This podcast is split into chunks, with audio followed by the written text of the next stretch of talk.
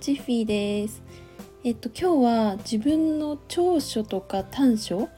のお話をしようかなって思います。えっと皆さんは自分の長所とか短所ってどんなものが思いつきますか？どうでしょう？一つずつは見つかりますかね？あの自分の長所ってもっともっと伸ばすためにやっぱり知っておきたいものだなって思うんですけどどうしてもね短所のことを考えちゃうとうーんまあネガティブとまではいかなくてもなんとなく心がざわざわしちゃうっていう方もねいると思うんです。それで私もつい先日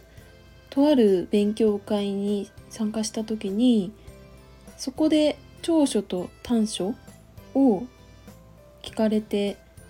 発表したんですよね。それで、まあ、私は何て答えたかというと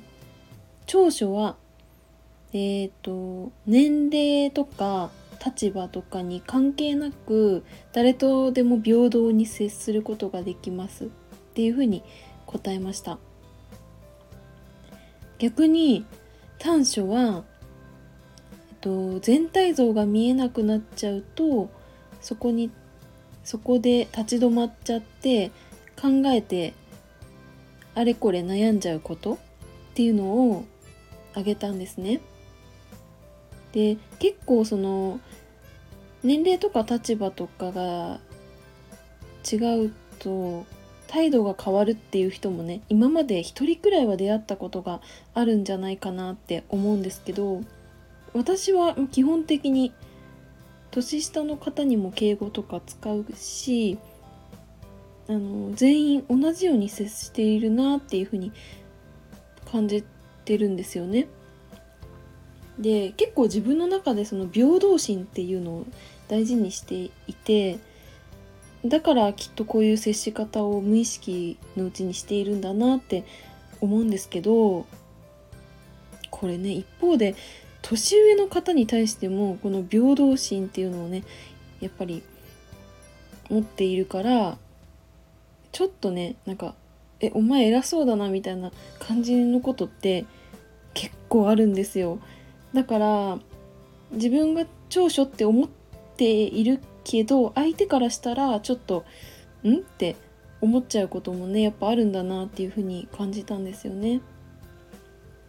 で逆に長所のあれこれ悩んじゃうっていうことはその悪いように聞こえてしまうかもしれないんだけどこれって決して悪いことではないんだよっていうふうに主催者の方にね言ってもらえたんですよ。というのもその全体像が見えないから動けないだけで全体像を把握できた瞬間にめちゃくちゃ加速できるよねってすごいポジティブな感じで言い換えてもらえたんですよね。まあ、確かに時にはこう考えずにとにかく動くっていうことも大事な時ってあるしそういった場面っていっぱいあるんですけどうーん考えてること自体は全然悪いことじゃないし考えてるからこそ欲しい結果がつかめるっていうこともやっぱあると思うんですよね。だからそのすごくいい言い方をしてもらえたからすっきりしたというかかそういう考えもあるんだなって感じたんですよね。自分がその持ってる短所ってマイナスな面とか直さなくちゃいけないことって思いがちなんですけど実はうーんいけないこととか直すべきこととは言い切れないなってすごい感じたんですよね。あとね私が尊敬している女性がいるんですけどその方はうんと短所がこう頭に浮かんだらだからこそっていうのをつけて言い換えてみてねって言っていたんですね。どういうことかというと例えば私の場合の長所が長所じゃない短所があれこれ考えて悩むっていうものなんですけどこれを言い換えるとしたらあれこれ考えて悩む。だからこそいろいろな選択肢が考えられるよとかね。例えばなんですけどで他にもうーんそうだな。秋っぽいっていう、まあ、短所があったとするじゃないですか。そしたら秋っぽい。だからこそ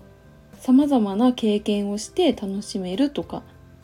いうふうに言い換えられるんですよね。今言った言い換えって私の例になっちゃうんですけどこの言い換えパターンはやっぱり人によって違うしいろんな言い換えができると思うんですよね。それでその短所と思っていることの中には実は長所だって隠されてるんだなっていうのを今回すごく感じました。はい。ということで、今回は長所と短所のお話をしました。短所はただ単に、まあ、悪いっていう部分じゃないよっていうのを伝えたくって今回音声にしてみました。はい、それでは今日はこの辺で終わろうと思います。最後までお付き合いいただきありがとうございました。バイバーイ。